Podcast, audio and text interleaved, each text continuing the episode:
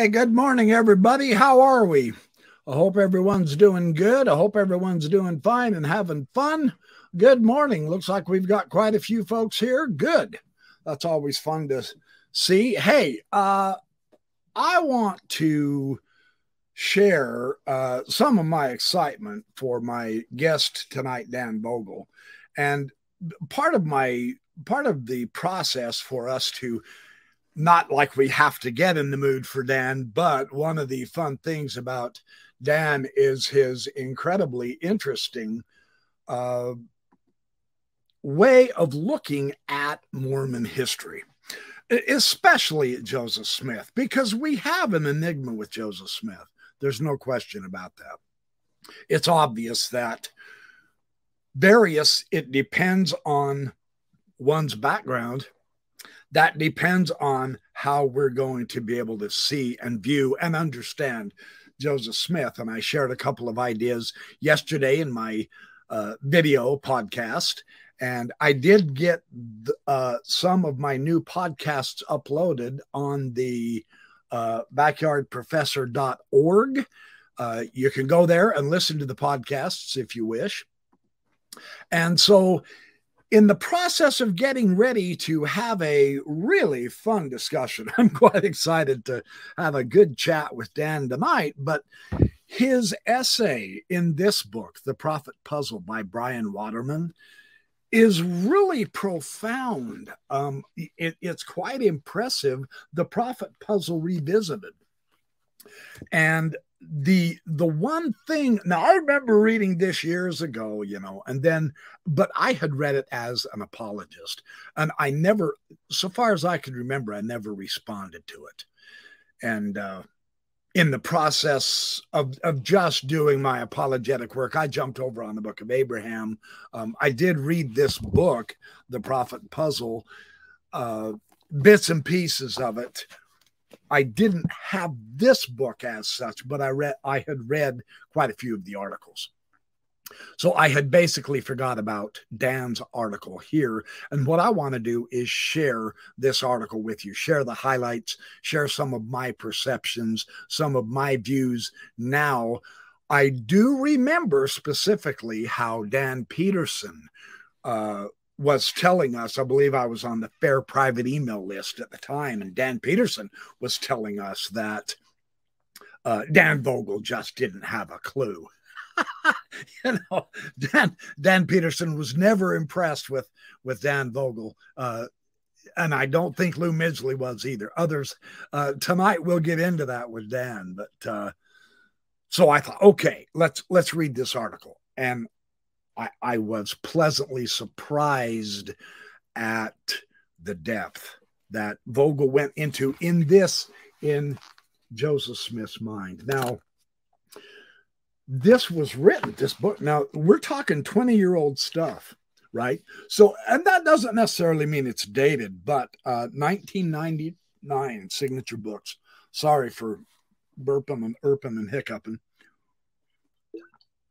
Um, so back then, 20 years ago, Dan wrote this article and he was responding to a a an article, a context which Jan Shipps, another Mormon historian, had written 20 years before this one.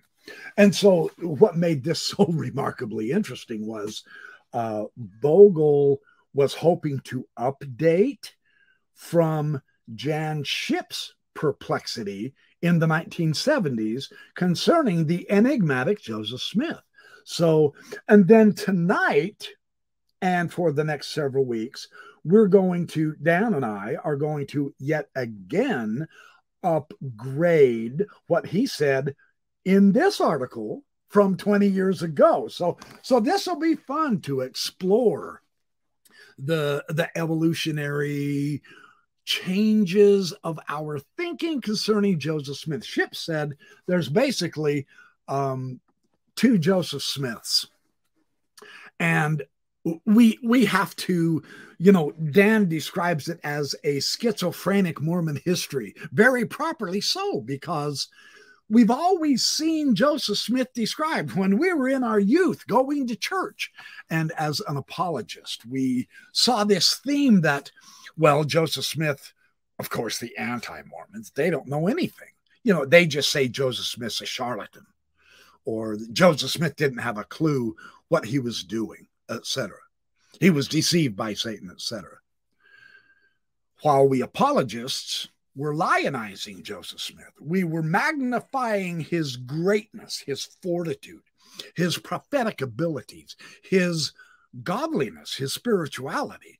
We were mythologizing Joseph Smith. And this is what Jan Shipps had recognized. What we have in Mormon historiography is two Joseph Smiths. And there's there's no way around this. This is the conundrum. This is why this book was written, The Prophet Puzzle. Bryan Waterman did an excellent job in bringing together so many magnificent essays on Joseph Smith from all sorts of various kinds of disciplines. I mean, from, from a religious standpoint, from a historic standpoint, from a psychological standpoint, uh, from a church standpoint. And it, the amazing thing is, this book, and I think there's like 30 essays, 30 different. Oh, no, no, I lied. exactly half. 15 really solid, well researched essays on Joseph Smith. And the interesting thing about this is we have in Mormon historiography two Josephs, the one who started out digging for money. And of course, that didn't bring any kind of success. So he turned to becoming a prophet of God. And so what we're stuck with now is um, we we have kind of a man of God, and we have a complete fraud, and that is tricky to get through. Dan Vogel in this particular article tries to go right between the horns of the dilemma here. He takes a middle approach, which I find exquisitely interesting. Um, the most obvious, and this is on page 50 of this book, The Prophet Puzzle, for those of you who came late. This is on page 50. The most obvious solution is uh, for us to understand Joseph Smith in Shipps' puzzle um, is to suggest that Joseph Smith was a pious fraud. And his idea here is that through a pious fraud, he succeeded. But here's how. And this pious fraud, this, this sincere fraud theme, someone who deceives in order to achieve holy objectives, that's actually a very important point that Vogel brought out that I had not grasped the first time reading this article. So the idea here is, and, and true, the terms, the pious, the fraud, you know, the sincere fraud, the those aren't very satisfying at this point. We, he agrees with this. Nevertheless, pious does connote a sincere religious conviction. Now, anybody who studied Joseph Smith's life uh, or who was raised Mormon really does get this. He was sincere in his testimony. I don't think that can be gainsaid. I, I, think that's valid. That's a valid approach. Now, my use of fraud, now this is Vogel speaking, my use of fraud or deceiver is limited to describe some of Joseph Smith's activities. And this is a very important context, which and and it's been so long since I've read the apologetic on this. I, I'm going to go out on limb. I could be wrong. So, but I'm not so convinced the apologists, nor even Mormons today, not that I think a lot of Mormons are reading this article, and it is to their loss, but I don't think they grasp the significance of the limited approach that Vogel is taking here. That's why I'm at pains to emphasize this. This is actually critical. He said, I don't want to just say from birth to the end of his life, Joseph Smith was just a total deceiver, a fraud, a trickster, a phony, a charlatan.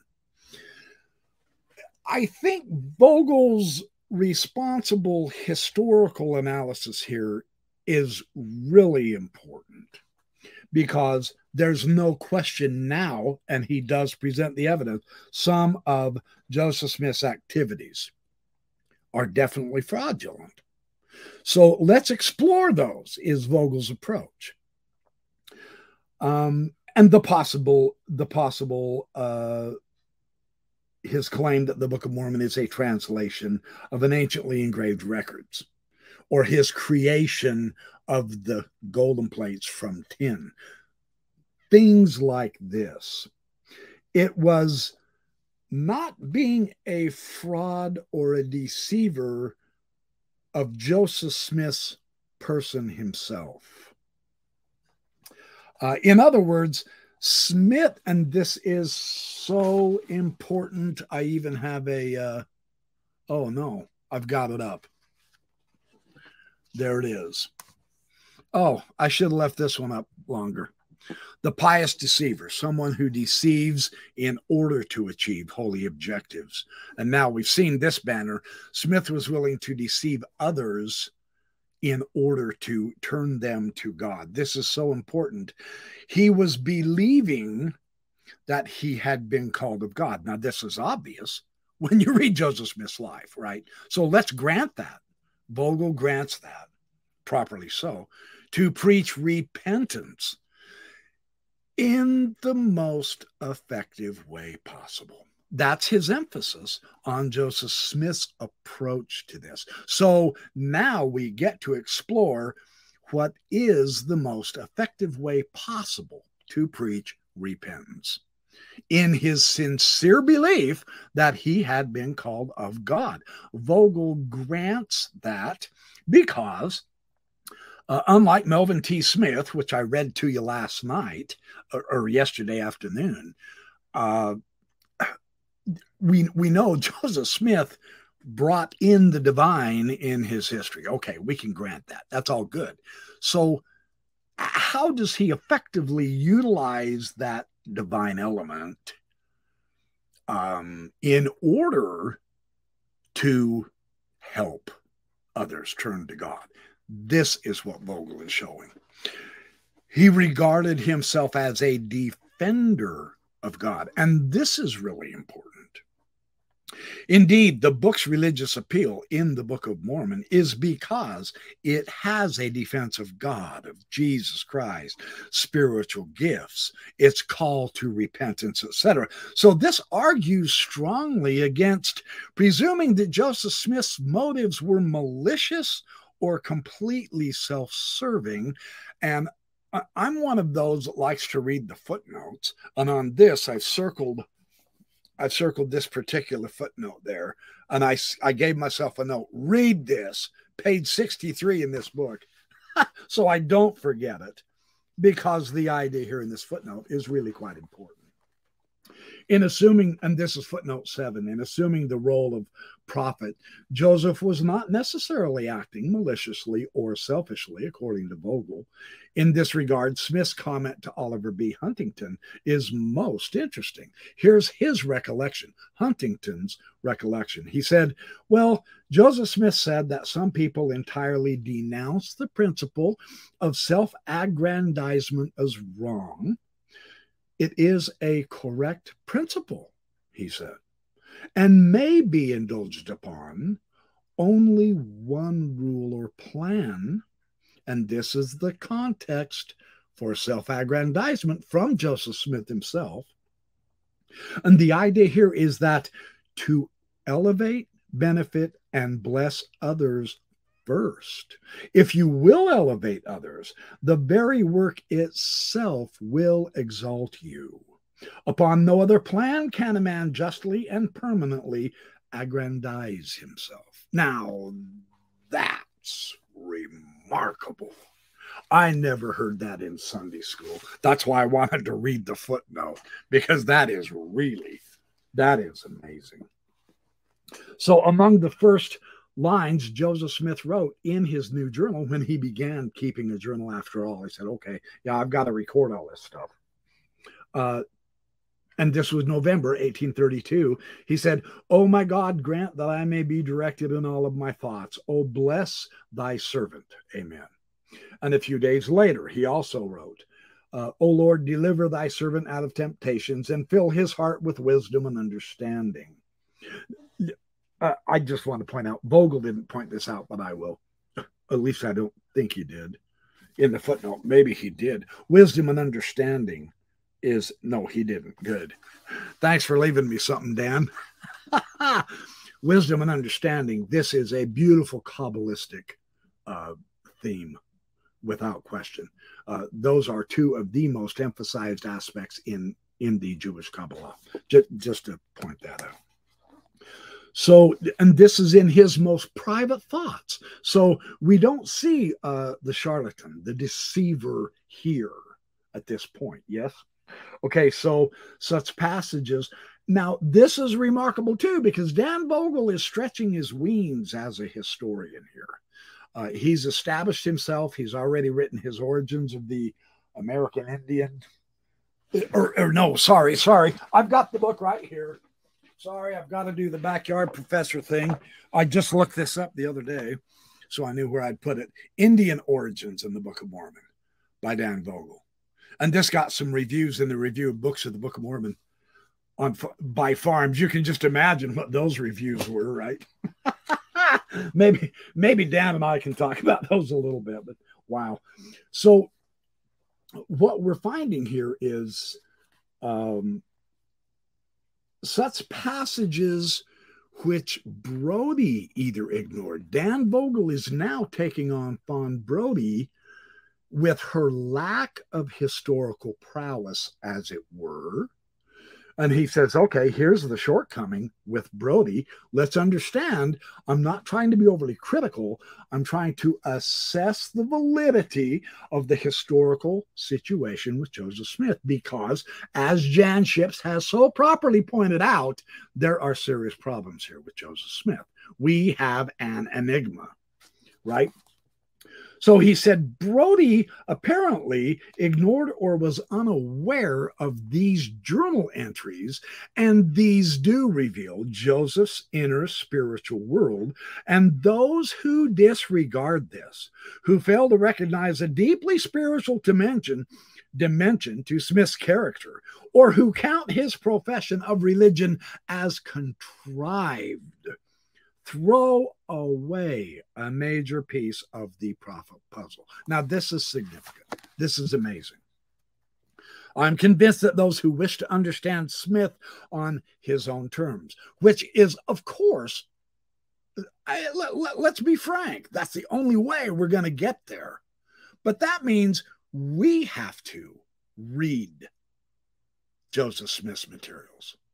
Like I've said before, go to the source. The way we learn how to think instead of what to think. Dan Vogel is showing us this beautifully in this article where he goes to the source. And apparently, Fawn Brodie did not do so. So, those who wish to understand Joseph Smith on his own terms must escape the confinement of Brodie's paradigm. I'm not sure if he ever got hot in hot water for that or not, but at the same time, one cannot turn a blind eye. So classic Vogel. This is one reason why I love the guy. Don't tell him I said that. Uh, he might be here this morning. I, I haven't checked. Oh, wow. It looks like everybody's commenting. I'm sorry. I have to stay on the banners part of this so that I can share the, the bottom information on the bottom of the screen for you. I'll, I'll read the comments afterward. If you're saying anything nice, thank you. If you're saying something wicked, evil, or bad about me, get out. okay, here here is the key.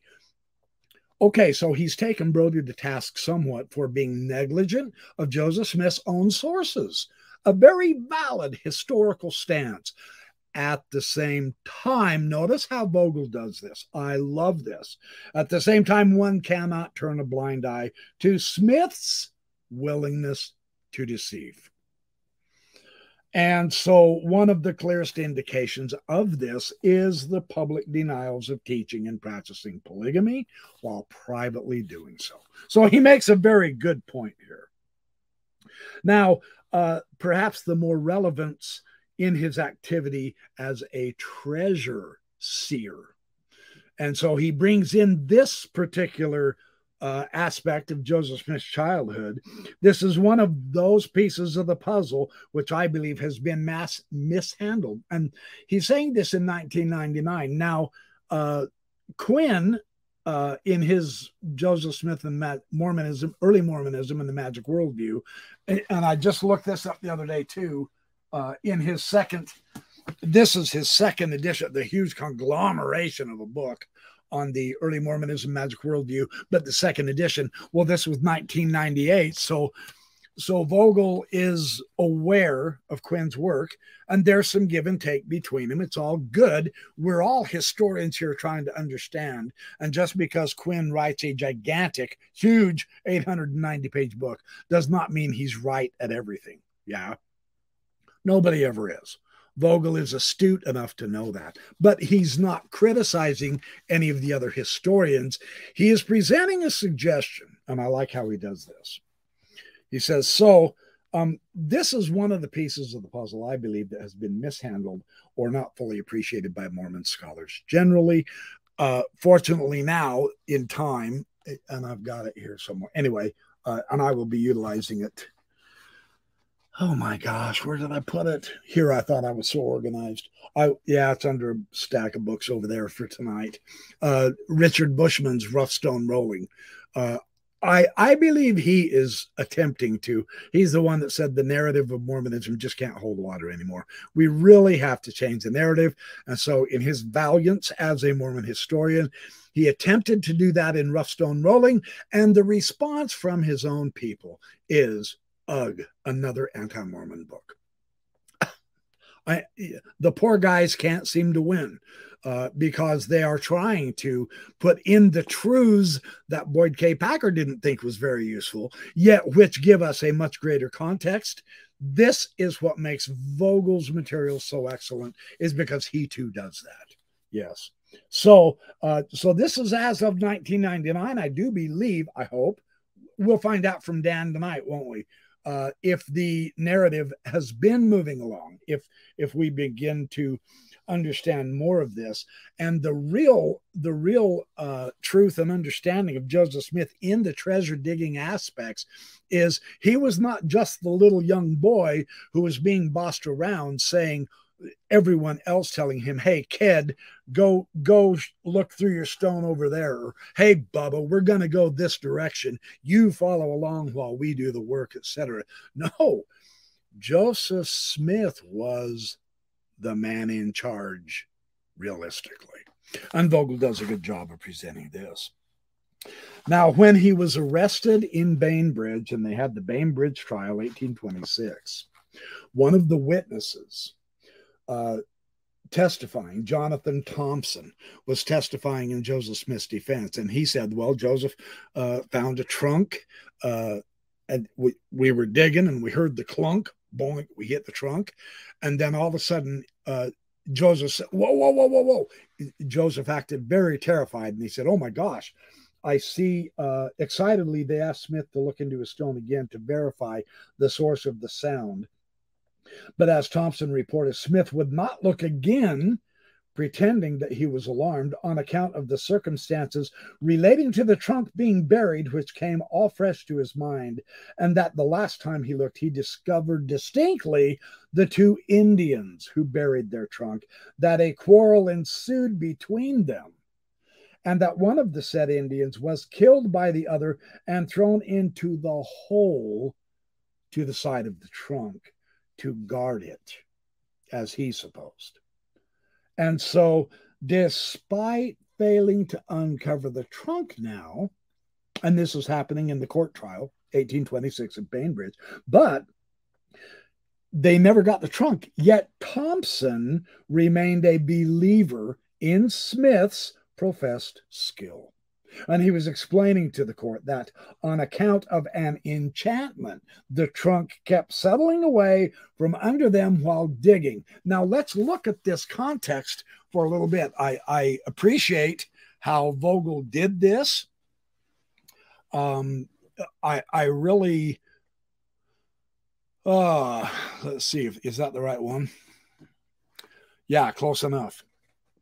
Here's the issue those who believe Joseph Smith literally translated the Book of Mormon from anciently engraved plates, or those who attempt to dismiss his previous treasure seeking activities as irrelevant, both these approaches have a problem with Thompson's testimony in this court.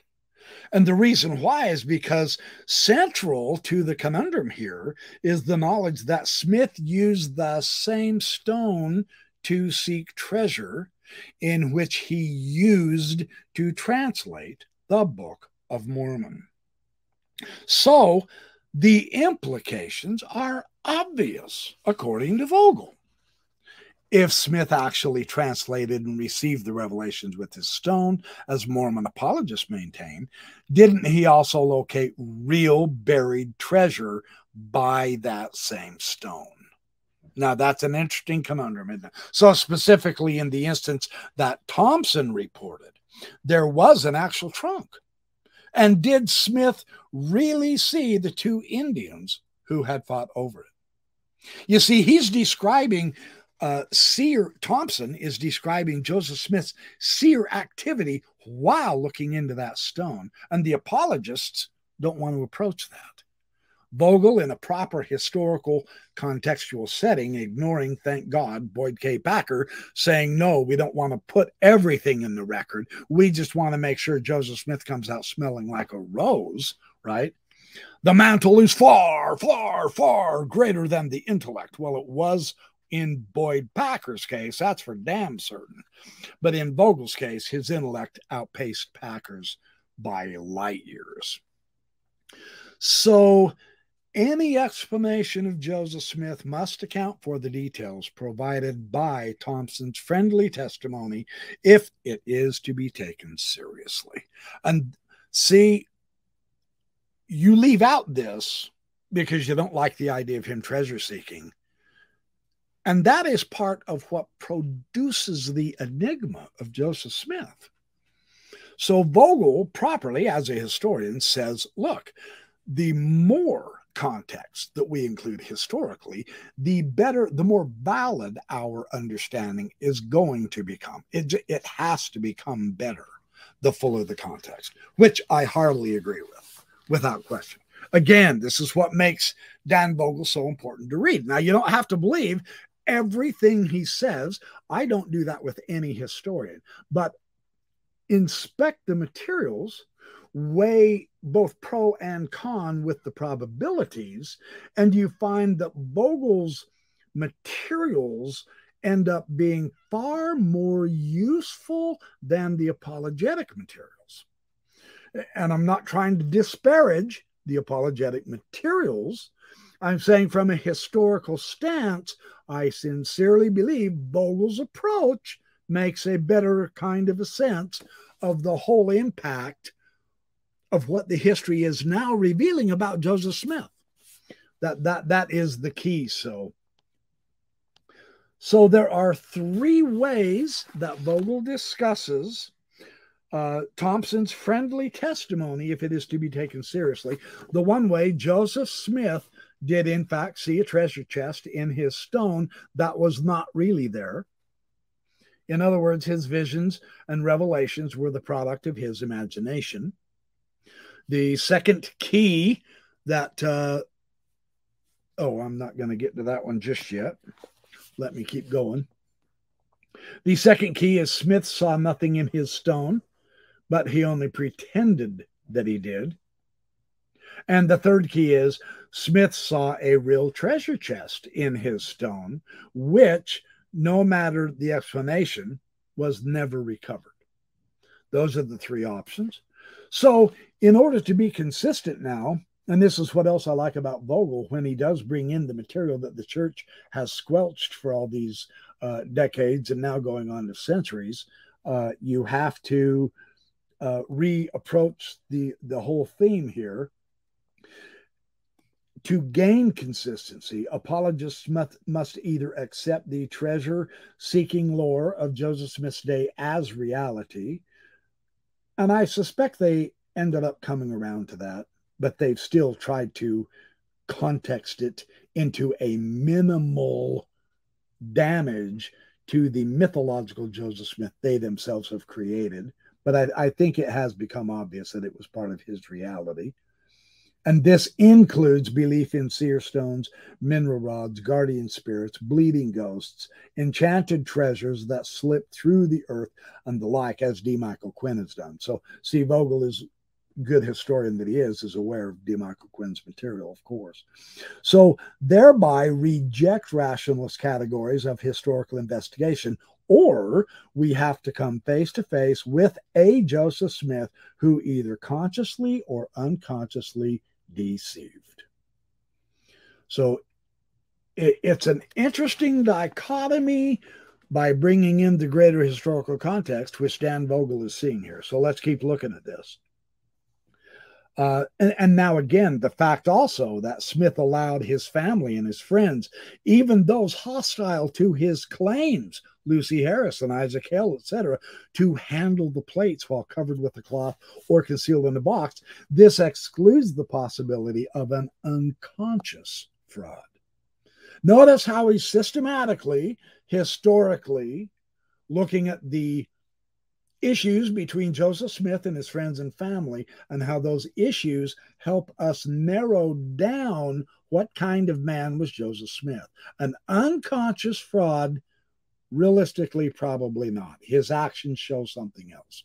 I, I love how he did this. And likewise, a detailed examination of Smith's activities as a treasure seer presents examples not easily explained as Smith's self deception very interesting. Josiah Stowell, another believer in Joseph Smith's gift, testified at the Bainbridge court hearing in 1826 also that Smith said that he saw in his stone a treasure, um, and it was on a certain root of a stump five feet from the surface of the earth, and with it would be found a tail feather. After digging, Stowell said that they found a tail feather, but the money was gone, that he supposed that money moved down out of his reach. So here's the idea. When we when we take a step back, let's think about this. The discovery of an object not normally found underground becomes either proof of Smith's true gift or else evidence of his fraudulent activity. For the deluded do not accomplish such feats. Very interesting. So we see the idea that Joseph Smith wasn't deluded by examining the historical material. Very interesting. So you notice how Vogel is again narrowing down by eliminating certain possibilities and probabilities and issues. So so this is cool. So where are we getting to? Well, he tells us in uh, this instance, rather than accept Stowell's explanation for the treasure's disappearance, it seems easier. Notice he's not declaring this as historic fact, but it does seem easier to suggest that Smith, of course, planted the tail feather earlier on, and they didn't realize that. So, despite the appearance of evidence of conscious fraud, I would caution against viewing Smith's activities as a treasure seer in either or terms. You notice Vogel's not necessarily taking a black white view of Joseph Smith. And in my opinion, this is a great way to proceed. Yeah, I like this very much. It's rarely either black or white, there's much more to it. It's possible that Smith was both deluded and deceptive in his operations. And you go, huh? How does that work? Both deluded and deceptive. Vogel recognized that that is how we would react. So here's the explanation. So let's look at it this way. Smith may have been sincere in his claims about seeing treasures and guardian spirits in his stone, but he was sometimes tempted to provide proof through fraudulent means, either to satisfy his followers or to silence his enemies. And that is what actually many normal people would do. So it makes sense that this becomes a viable option, as far as I'm concerned. In the Book of Mormon, Joseph Smith does not deny the treasure seer's worldview. Um, he integrates it. Now, this is interesting because the Mormon, the Mormon historians who claimed that Joseph Smith did not involve himself with treasures, yet they claimed the Book of Mormon is the most correct book on the face of the earth, like Joseph Smith taught him. And yet he is incorporating treasure seeking right into the text of the Book of Mormon. And I, I should have made a banner of this, doggone it. I'm sorry. His subsequent religious beliefs described cursing and slippering treasures.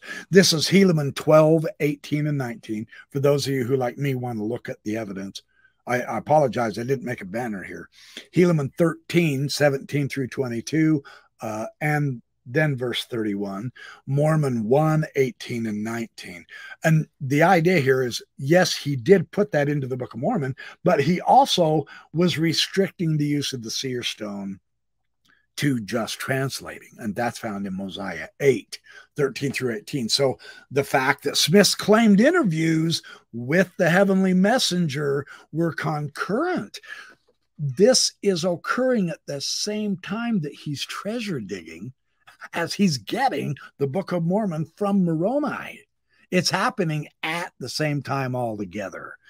Uh, he used the same stone to include the translation of the Book of Mormon. So, what this does is it excludes any explanation that attempts to separate these two roles. We're beginning to see Dan Vogel stitch together the two different Joseph Smiths here. It's not an either or dichotomy. Either he was a man of God or he was a charlatan.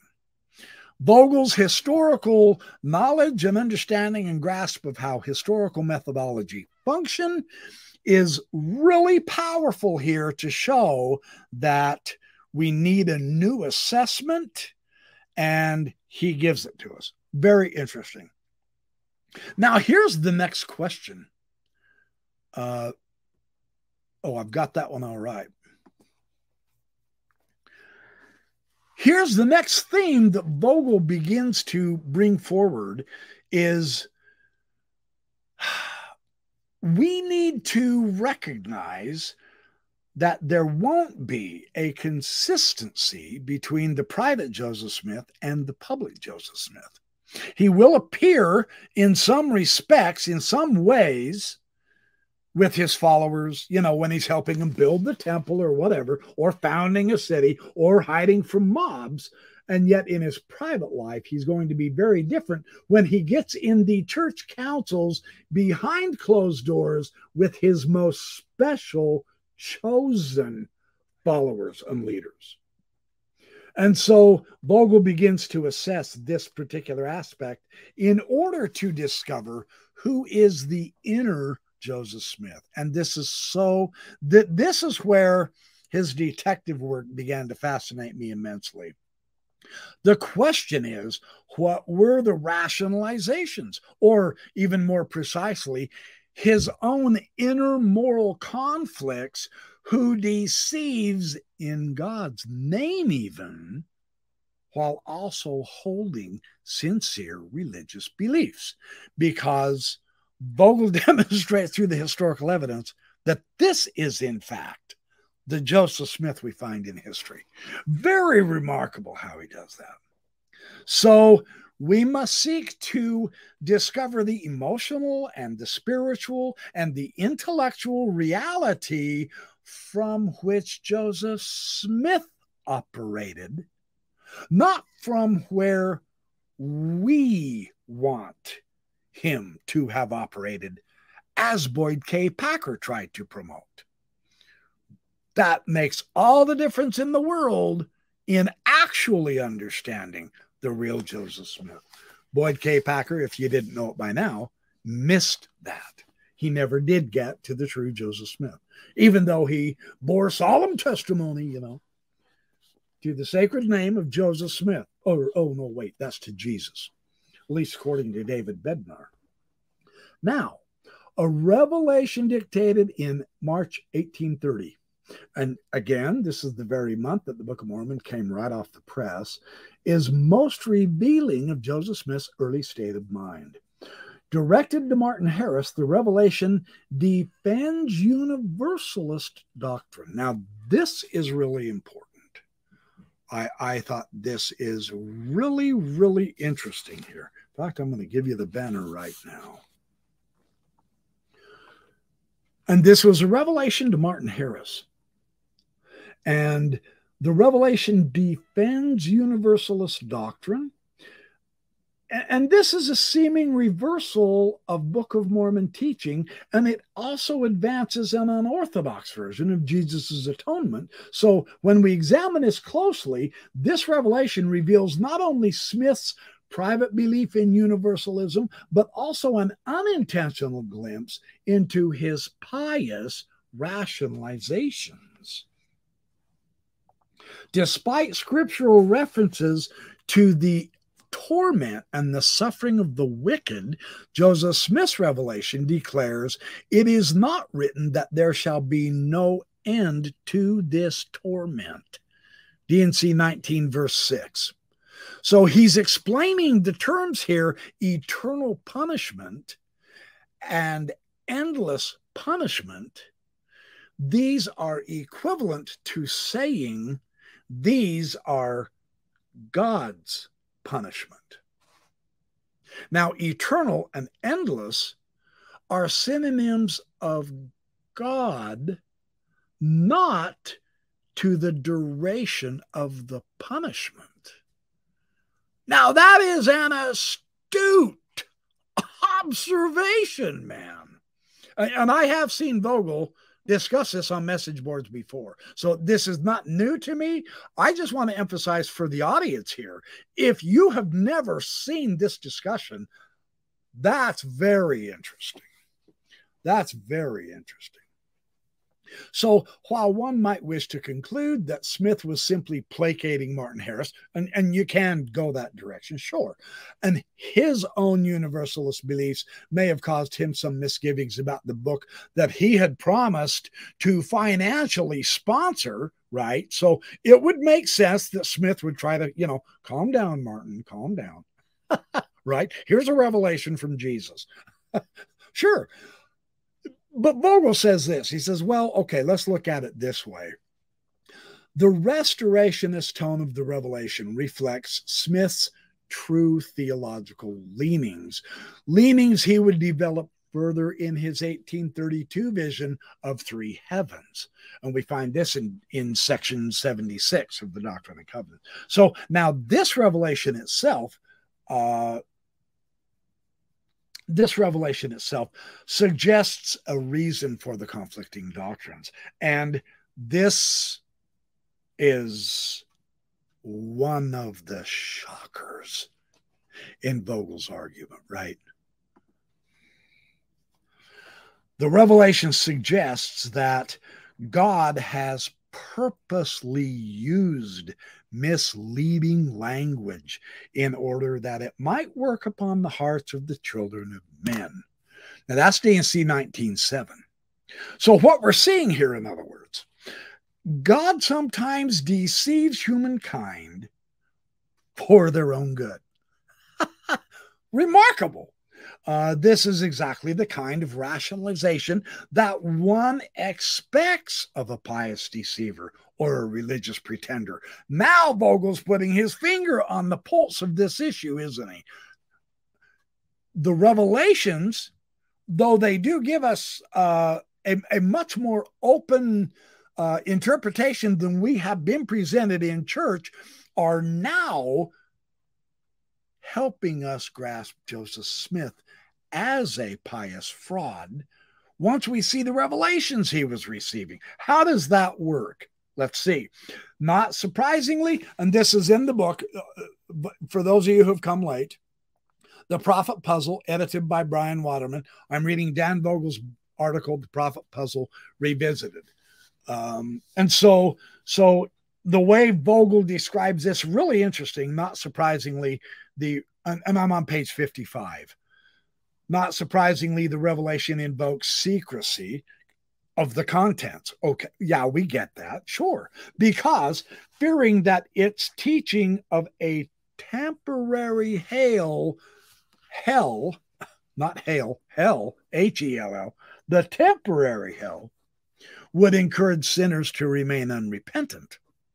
So the revelation instructs its recipients to preach not but repentance. Just only go to repentance, you guys, and show not these things, neither speak these things unto the world, for they cannot bear meat, but milk must suffice for now. So they must not know these things lest they perish. And that's in the book of commandments, chapter 16, 22 and 23. And then we can compare that with D&C 19, 21, and 22. And again, I've circled the footnote uh, to footnote 21, meaning it's a good footnote. Yes, I'm one of those who loves to read the footnotes as well. It also helps you learn more. That's how to think instead of just what to think. So, footnote 21 said, now, and this was why I wanted to read this. When published, uh, in the 1835 Doctrine and Covenants, this passage was altered to explain why its stipulated secrecy had been violated by publication. Oh, yeah. Show not these things unto the world until it is wisdom in me. For they cannot bear meat now. That was how it's published. And the phrase, neither speak these things, well, that was taken out, that was deleted. So the publication of this revelation in 1833 and 1835 was to Smith's advantage as it improved his position with those who were having difficulty accepting his 1832 vision of three heavens. Now that begins to make sense because it provided the needed transition between the Book of Mormon and the vision. I thought, okay, I, I love how Vogel is going. Notice uh, we learn how to think by going to the sources. Uh, studying Dan Vogel is an excellent exercise for our mental sharpening because he goes to the sources. So don't neglect the footnotes. Sincerely. Now, and I'm on page 56. Despite publicly posing as a believer in the traditional heaven and hell, Smith was privately a universalist. Um, and therefore, he did not fear. He did not fear an eternal, never ending hell that would have troubled most pious deceivers. So, like previous religious pretenders, Smith must have taken comfort in such biblical examples as Abraham and Jacob. Fearing for his life, Abraham instructed his wife Sarah to withhold their true marital status from the Egyptian Pharaoh, of course, and so she presented him as her brother. And this was a half truth, but certainly, but a deliberate deception nonetheless. And that is what is so important. Now, perhaps responding to those who found it difficult to excuse Abraham's behavior. I mean, remember, Abraham, he is the father of the faithful. To see him being deceptive, you know, that, could, that can come as a rude jolt. Smith included in his book of Abraham a prediction a variation, a predictable variation on this already troubling story. Here is how Smith said it. Instead of Abraham telling his wife to lie about the marital status, Smith has God instruct Abraham to tell Sarah to lie. Very remarkable, interesting little twist in Joseph Smith's stance on this. That's worth noticing. What this does, of course, is it excuses Abraham. Smith introduced the more troubling proposition that God is sometimes the author of deception. So, this assertion would have outraged Orthodox believers. I mean, it would probably still make a lot of Mormons very uncomfortable, right? I mean, if God's willing to lie, can you believe him? Get sticky quick. Right. Well, this assertion is nevertheless a concept that fit with Joseph Smith's personal and private theology. Now, this is remarkable. You go, well, you can't read Joseph Smith's mind, Dan Vogel you know, I'm quite certain some of the apologists would have responded in that vein. I apologize. It's been so many years since I've read their review of this particular article that I honestly don't know. So I, am not trying to gossip here, but you can't read Joseph Smith's mind is definitely something an apologist will claim and has claimed in the past. It would not surprise me if that's what they're doing here. And yet, look how Vogel does this. We actually can see some actions that does reveal Joseph Smith's inner mind. And this is very important to see here. Despite the biblical precedents, universalism remains a major element in Smith's ability to rationalize his fraudulent activities, both as a treasure seer in his early childhood and later as an, a prophet in his adulthood. So, this is combined with the belief that God sometimes deceives in order to save his children. Universalism helps explain how Smith could perpetrate a religious deception at the same time having the appearance of a deep and sincere faith those who continue to overlook this aspect of his private belief system will never understand his evolution as a prophet. Quite remarkable. Yes. And then he goes through Nephi killing Laban while Laban was dead drunk. Nephi justifies his murder because it's for a greater good that a nation does not end up disbelieving and perishing in disbelief. So the commandment, murder the man, is accepted. There's a religious justification here for a better good, is how uh, Vogel is showing this particular interpretation of Book of Mormon, which realistically is about the only way you can interpret the murder of Nephi, even though it's been tried to be justified by a lot of Mormon apologetics.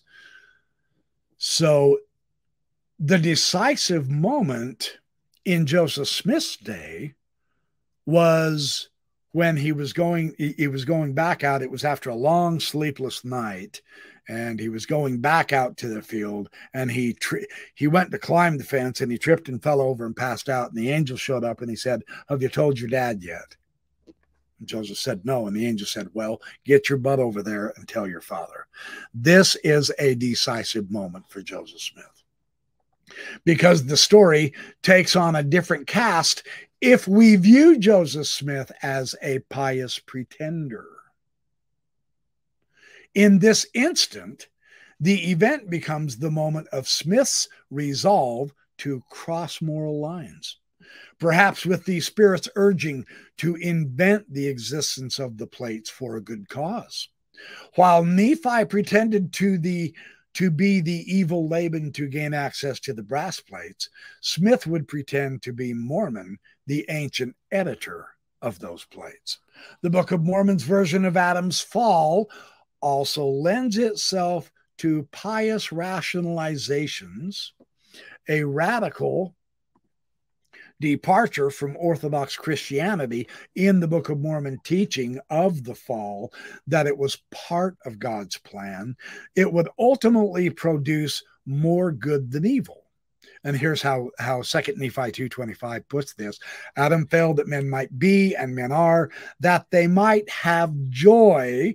So similarly to Nephi here, Joseph's Adam found it necessary to violate God's commandment not to eat of the tree of knowledge in order to fulfill a higher law and bring about a greater good. In other words, the ends do justify the means here. This is what we're beginning to see in these scripture stories that Joseph Smith produced uh, whether through revelation, uh, through a seer stone, or revelation just direct. It, it doesn't matter how the revelation was received. We're beginning to see something of a pattern here. Let's keep looking. This is really, really interesting. Unlike Eve, Adam had willfully sinned and knowingly brought about spiritual and physical death upon himself, all for the good of humankind. This is how Adam is presented in the Book of Mormon, which is one of Joseph Smith's productions. That, that's what Vogel is pointing out. Okay, so let's go on. This is the idea of the fortunate fall, uh, the pious deceiver. The fall for the pious deceiver is obvious. Smith was perhaps attracted to it because it appeared to him, at least, to justify the ethically contradictory actions of his own mission. And when the Mormons examined Joseph Smith, as opposed to, uh, do I dare say, real historians like Vogel, because that's going to insult some of the Mormon historians, and I don't intend on doing that. But, for those, uh, it, what can I say, more careful uh, historians, perhaps, yeah, that would be a little bit more more realistic. Uh, we're beginning to see why there's a two Joseph Smith schizophrenic Mormon history.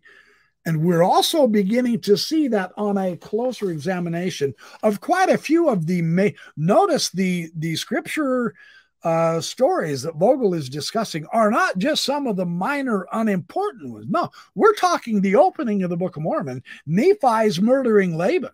We're talking about one of the most major theological doctrines, Adam's fall. You see, we're talking the father of the faithful, Abraham.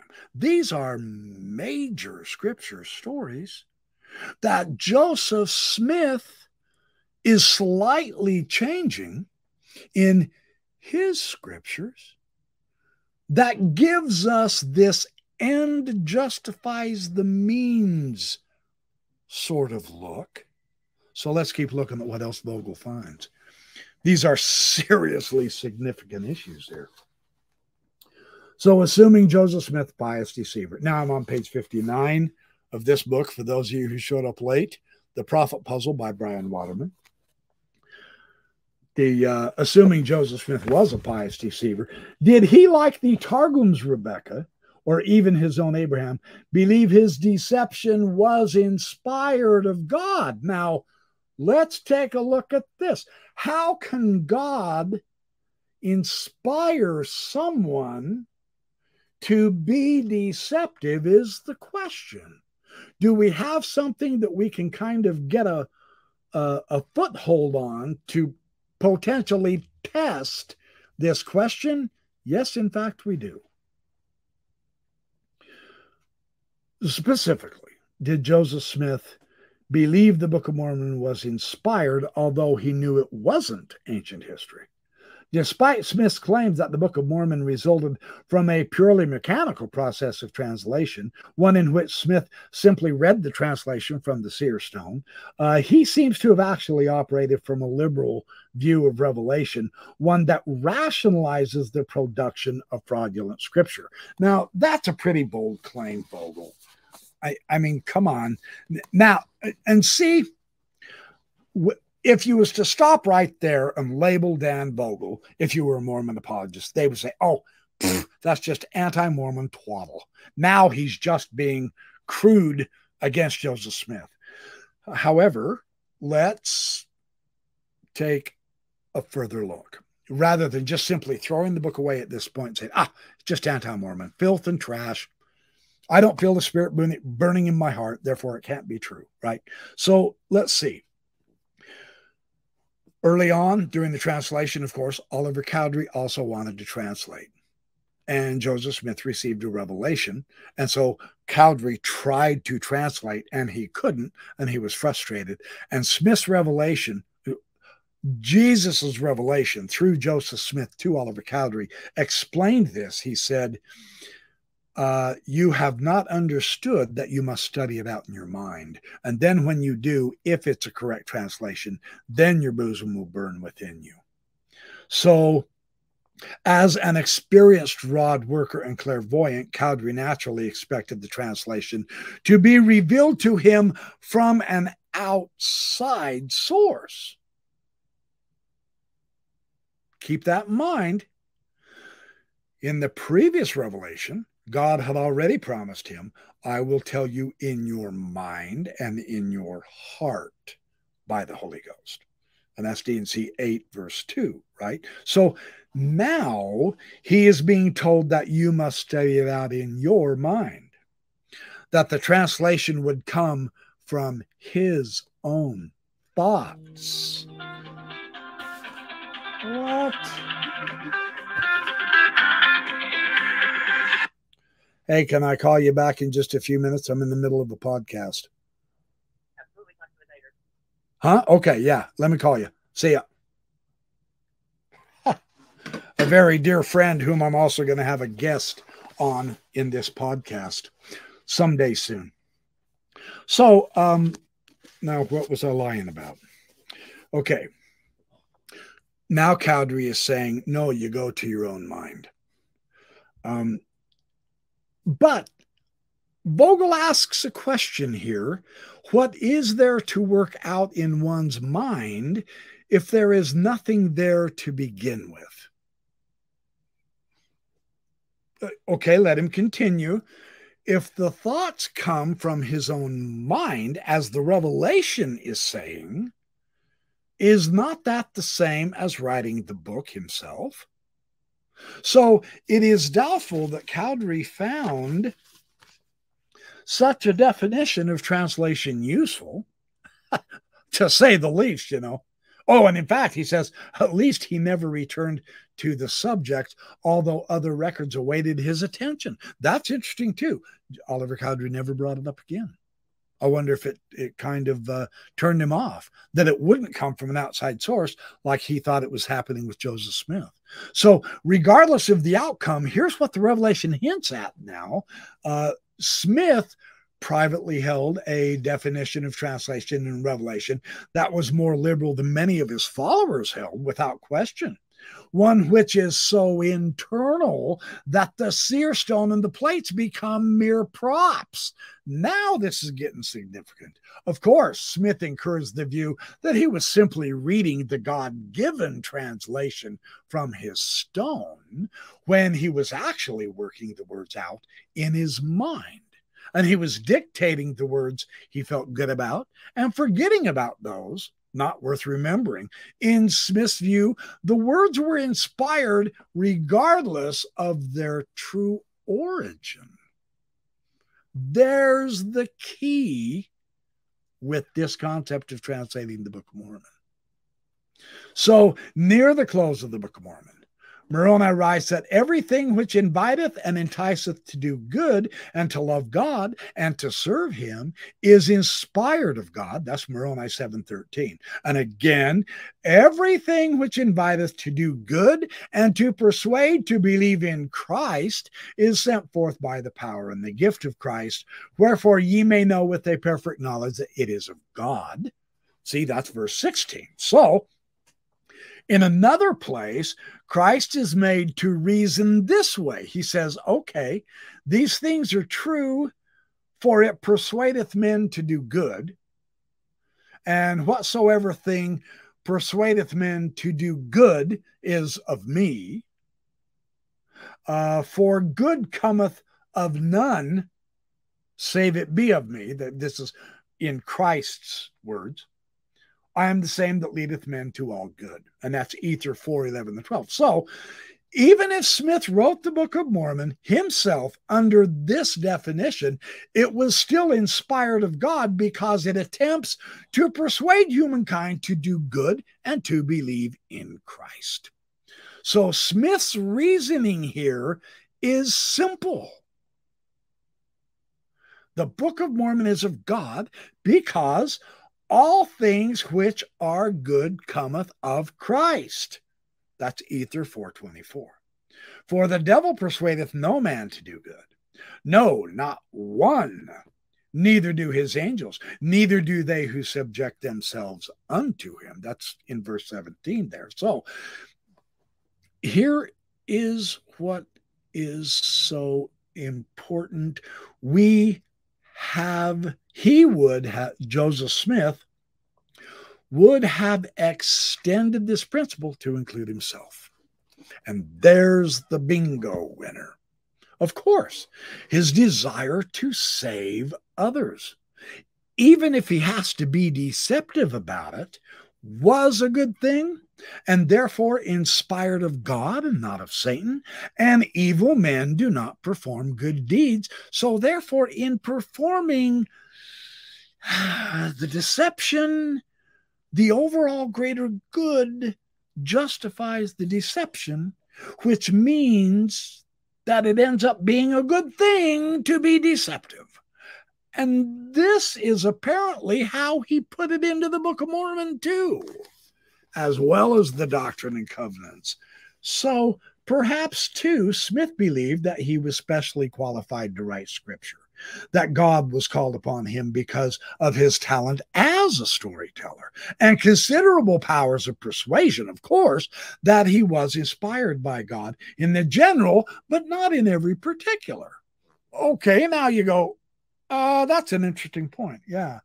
In pursuing the prophet puzzle, and this is so critical. I'm not quite sure if the apologists appreciated this point about Vogel and his research, but I do. And you should.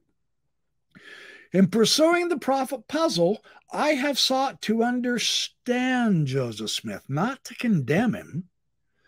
Now, the reason he has to put this out is because the former um, story and and all of the experiences that we've read about that Joseph Smith was involved in through the Mormon version of history has been so mythologized that for Vogel to take a much more accurate historical approach does seem to be condemning Joseph Smith, but what it's pointing to and perhaps properly condemning is all of the built up mythologization of Joseph Smith, which has no chance of being so totally true as the church leaders want us to believe.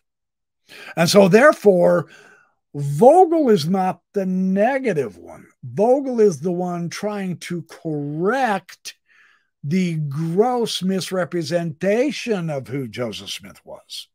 And this gross misrepresentation from the Mormon leaders' stance for their official history is exactly the cause of the split into two Joseph Smiths.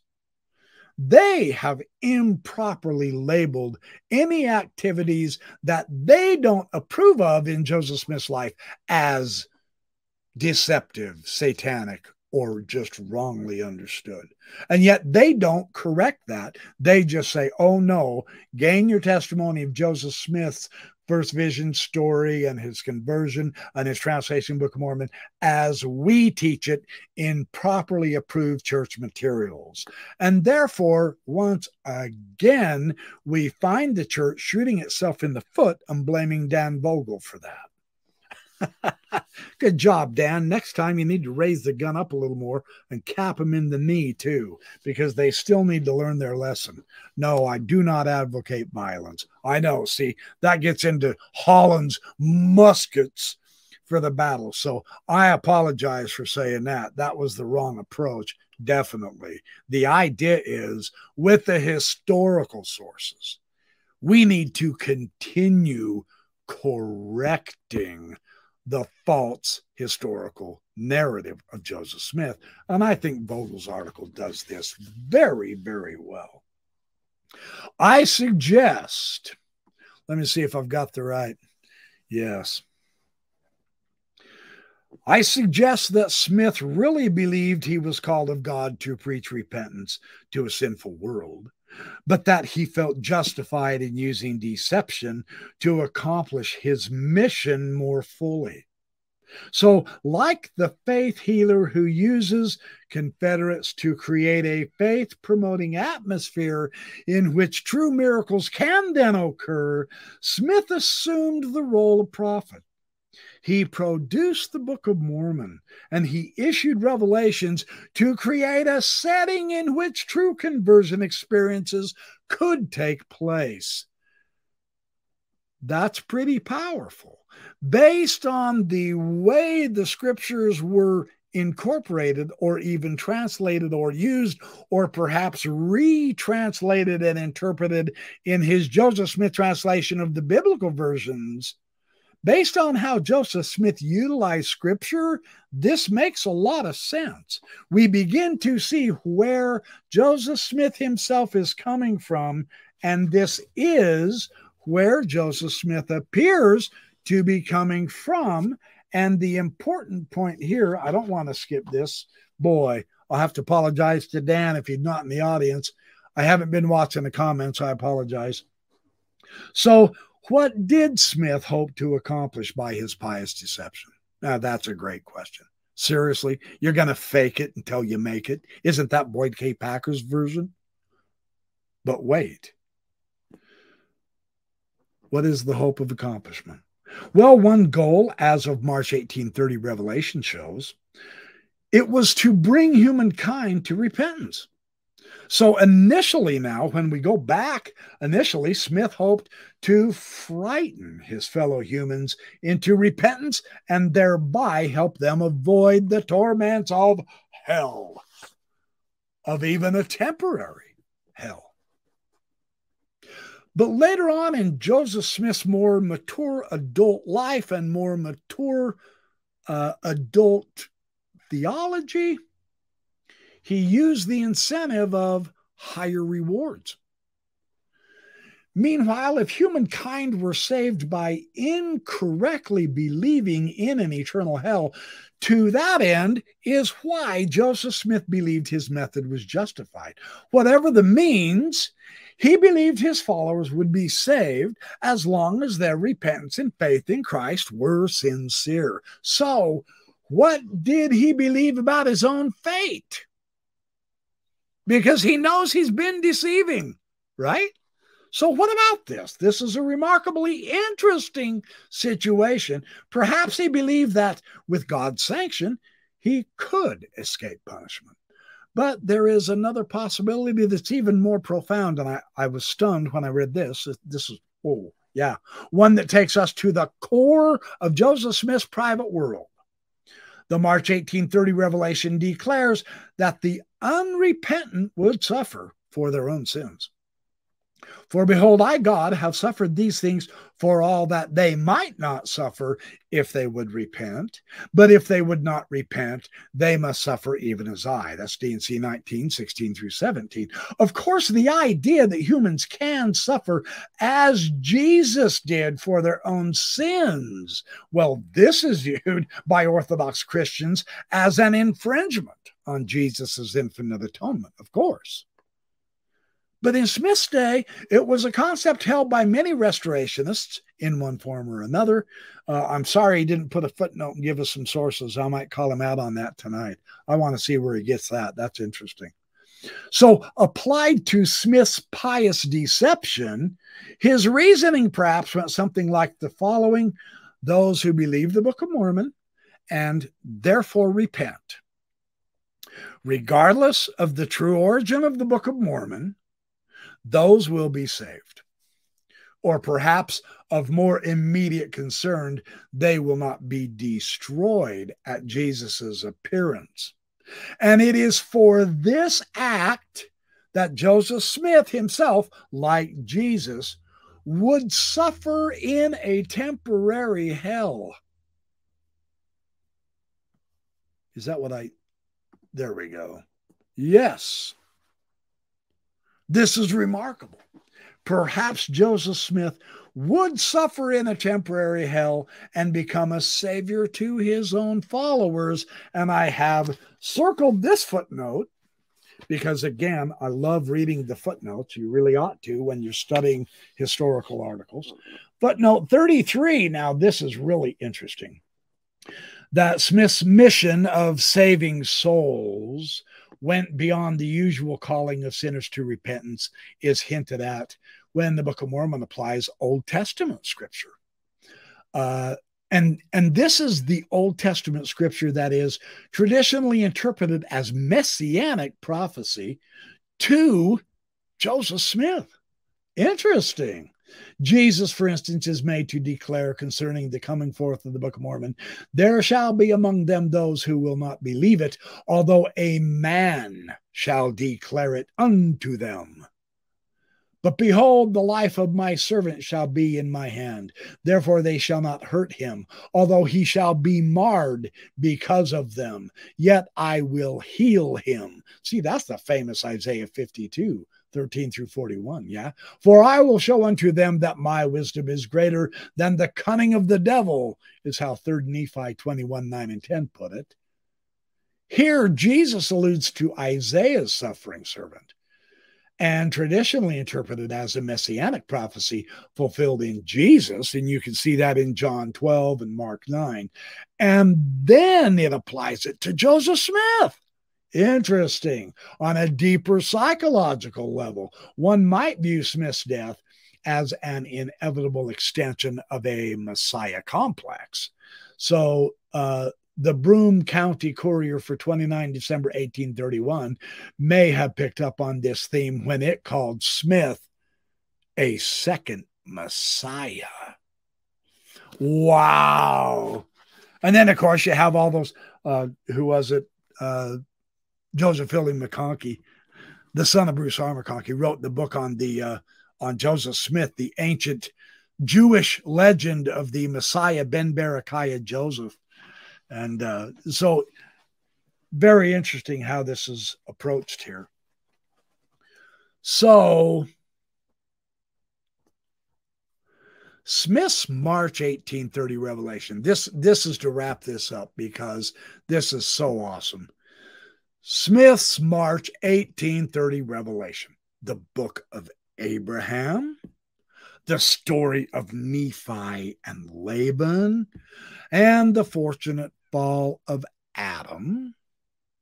Well, these demonstrate that Smith believed that God sometimes inspires deception, that some sins are according to his will, or that occasionally it is necessary to break one commandment in order to fulfill a higher law.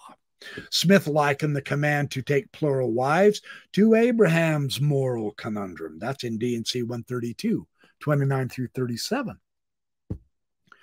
So, in attempting to coax 20 year old Nancy Rigdon into secretly becoming a plural wife in 1842, Smith argued that which is wrong under one circumstances may be and often is right under another, that whatever God requires is right, no matter what it is, although we may not see the reason thereof till long after the events have transpired. We may never know exactly Smith's reasoning, but we can at least say that if he wrote the Book of Mormon, became a prophet, and founded a church as a pious deception, it is evident he had the psychological means of justifying those acts of deception. Now, that is quite the study. So that's basically this will put us in the mood for tonight's interview with with our beloved friend and fellow scholar and colleague, I would say, Dan Vogel. Uh, I really appreciate his efforts at just simply being a credible historian.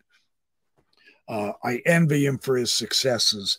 I praise him for his successes and I'm proud of him. And I'm very happy and proud and glad to be called his friend and to call him my friend, which is one reason why I'm so excited for these interviews coming up. So that's pretty much it. That's what I wanted to cover. Uh, it looks like I've gone a minute or an hour 20. And uh, so thank you so much for showing up. I'm going to call it good uh, I will go prepare for tonight's interview and come back tonight, six o'clock, for a, the terrific treat of hearing from the wisdom of Dan Vogel as I interview him and I grill him and I put him through the ringer. As good friends, we're going to sit back, chug a beer, and talk about religion and Joseph Smith. Woohoo! What a better way to spend a Sunday night. Although I'm going to be swigging water instead of beer, it's all good. Okay, you guys, thank you. And I will see you tonight, six o'clock sharp. Don't miss it.